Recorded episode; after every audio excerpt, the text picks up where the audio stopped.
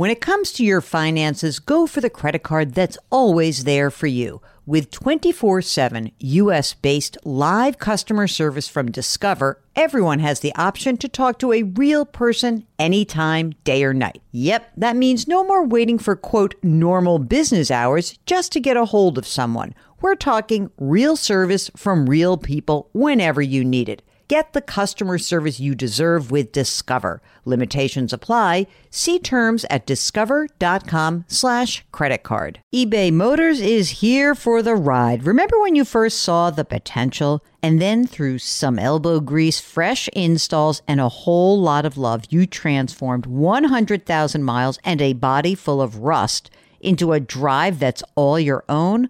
Look to your left, look to your right. It's official. No one's got a ride like this. There's nothing else that sounds like, feels like, or looks like the set of wheels in your garage. With over 122 million parts, you can make sure your number one ride or die stays running smoothly, so there's no limit to how far you can take it. Brake kits, turbochargers, engines, exhaust kits, roof racks, LED headlights, bumpers, whatever your baby needs, eBay Motors has it. And with eBay Guaranteed Fit, it's guaranteed to fit your ride the first time, every time, or your money back. Plus, at these prices, well, you're burning rubber, not cash. Keep your ride or die alive at ebaymotors.com. Eligible items only, exclusions apply.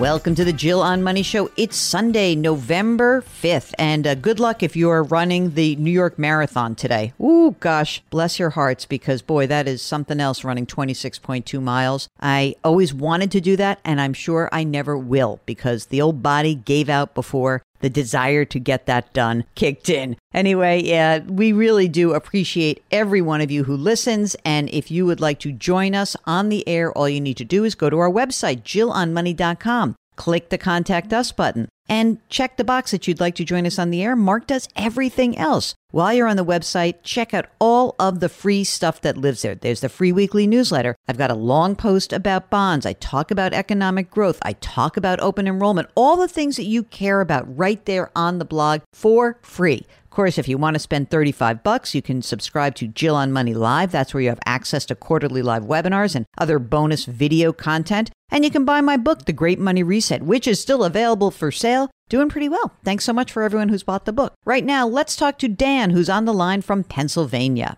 Well, thanks so much for having me on, Jill. I'm a big fan of the show. Love your book, and thanks for all you do. I have a question about life insurance. Uh, kind of two things prompted me. One was your Policy Genius reads at the beginning of the shows.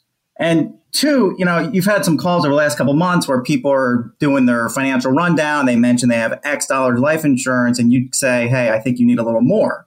So my question is, how do you determine how much a person should get? I'm curious how much you think for both my wife and I. Um, I've done some internet research that kind of has that 10 times income, yes. other factors, but wanted your expert opinion on the matter. Okay, so tell us a little bit about you and your wife. How old are you, Dan? We're both 37. Okay. Kids? Two kids, three and six. And do you own your own home?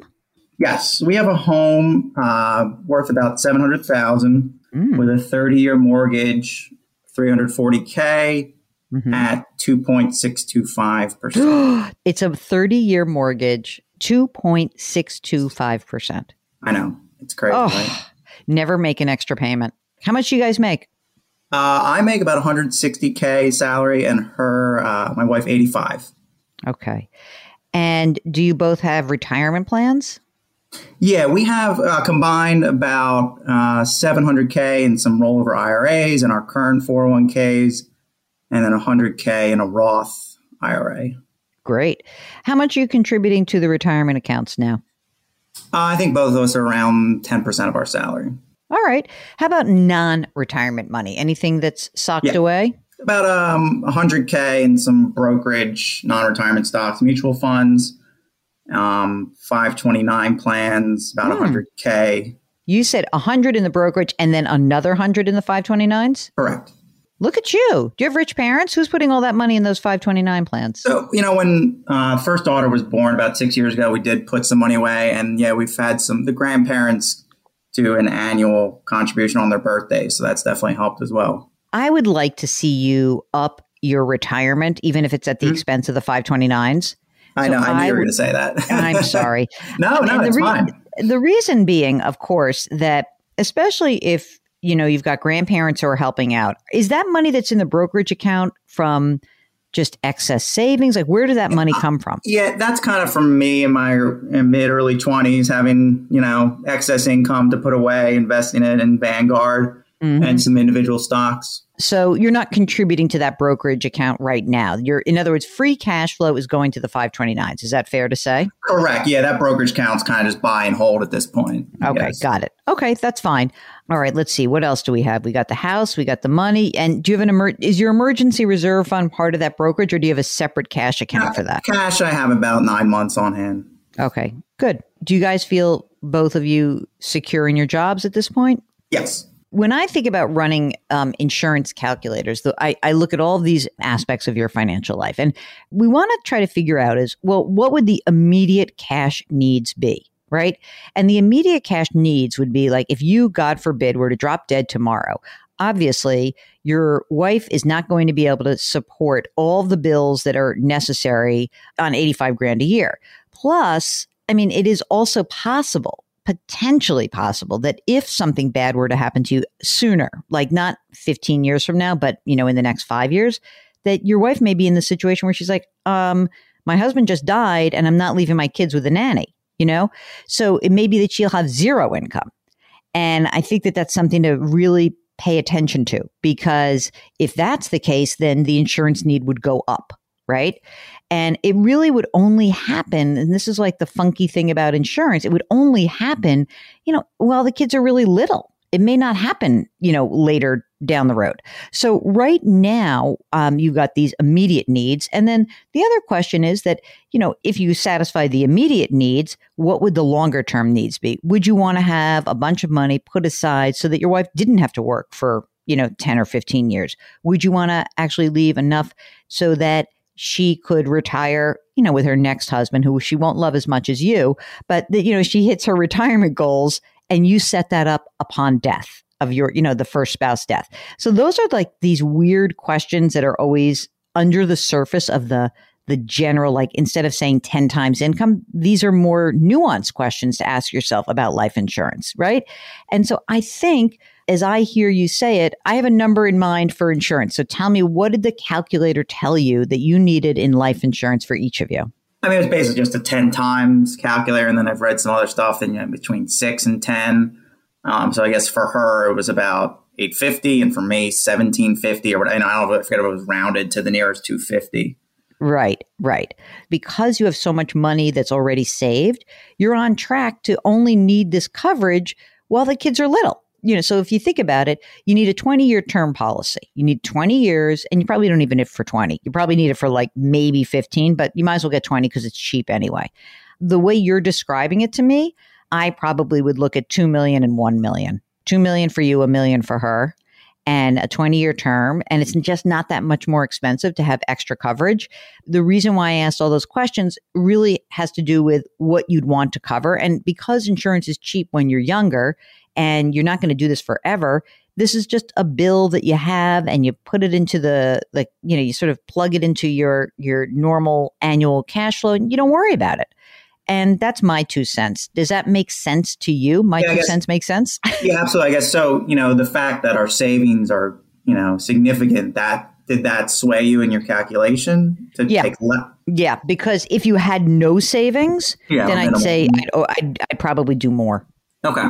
So and you probably don't even need as much as I'm saying. It's just that in the intermediate, in the short to intermediate term, meaning until these kids are like 10 or 12, you've got a gap. So essentially, I'd love it if you could, if this, but it makes no economic sense to do this. But what would be great is to be like, oh, I have a 10 year term policy because it's so much cheaper to, it's so cheap to get insurance at your age. You're better off getting a longer term just in case. If you or your uh, wife would inherit a bunch of money or you know you would have some help you probably could drop the coverage amounts back to more like you know, one and a half million and 750. But I don't know the circumstances of the parents, and I always, I'm always a little cautious about that because you know, parents, your parents are probably young and everything's good with them, but God forbid something bad happened, then they start burning through their own money. So I just want to make sure that if that's the case, be very clear. Like, oh no, they have a ton of money, we're good. I think that's a good qualitative thing. I mean, all four grandparents are healthy, well off, mostly retired or fully retired, and if something happened in the you know five ten year range, I'm pretty confident they would be there for any financial, emotional childcare support. Okay, so then let's let's pull it back. Then I think it is probably the one and a half seven fifty kind mm-hmm. of range. Okay, good. That helps. Yeah. You guys have your estate documents done? Yes. Yes. You know what? Just out of curiosity, do you have life insurance through work? Yeah, my wife has about only 250 at this point. We were trying to get her a policy, but it was when she was pregnant, so they recommended mm. we waited and then and I have a currently a 500k policy.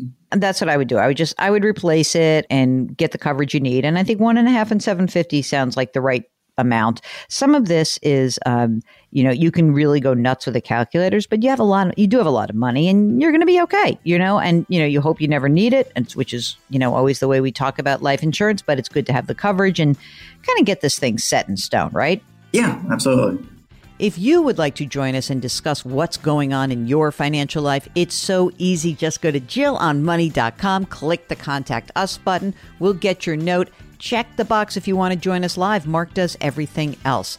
Thank you so much, and we love when you come on the air. So please, please make that a priority if you've got something rattling around in your brain. All right, do something nice for someone else today. Change your work, change your wealth, change your life. Thank you for listening. We'll talk to you tomorrow.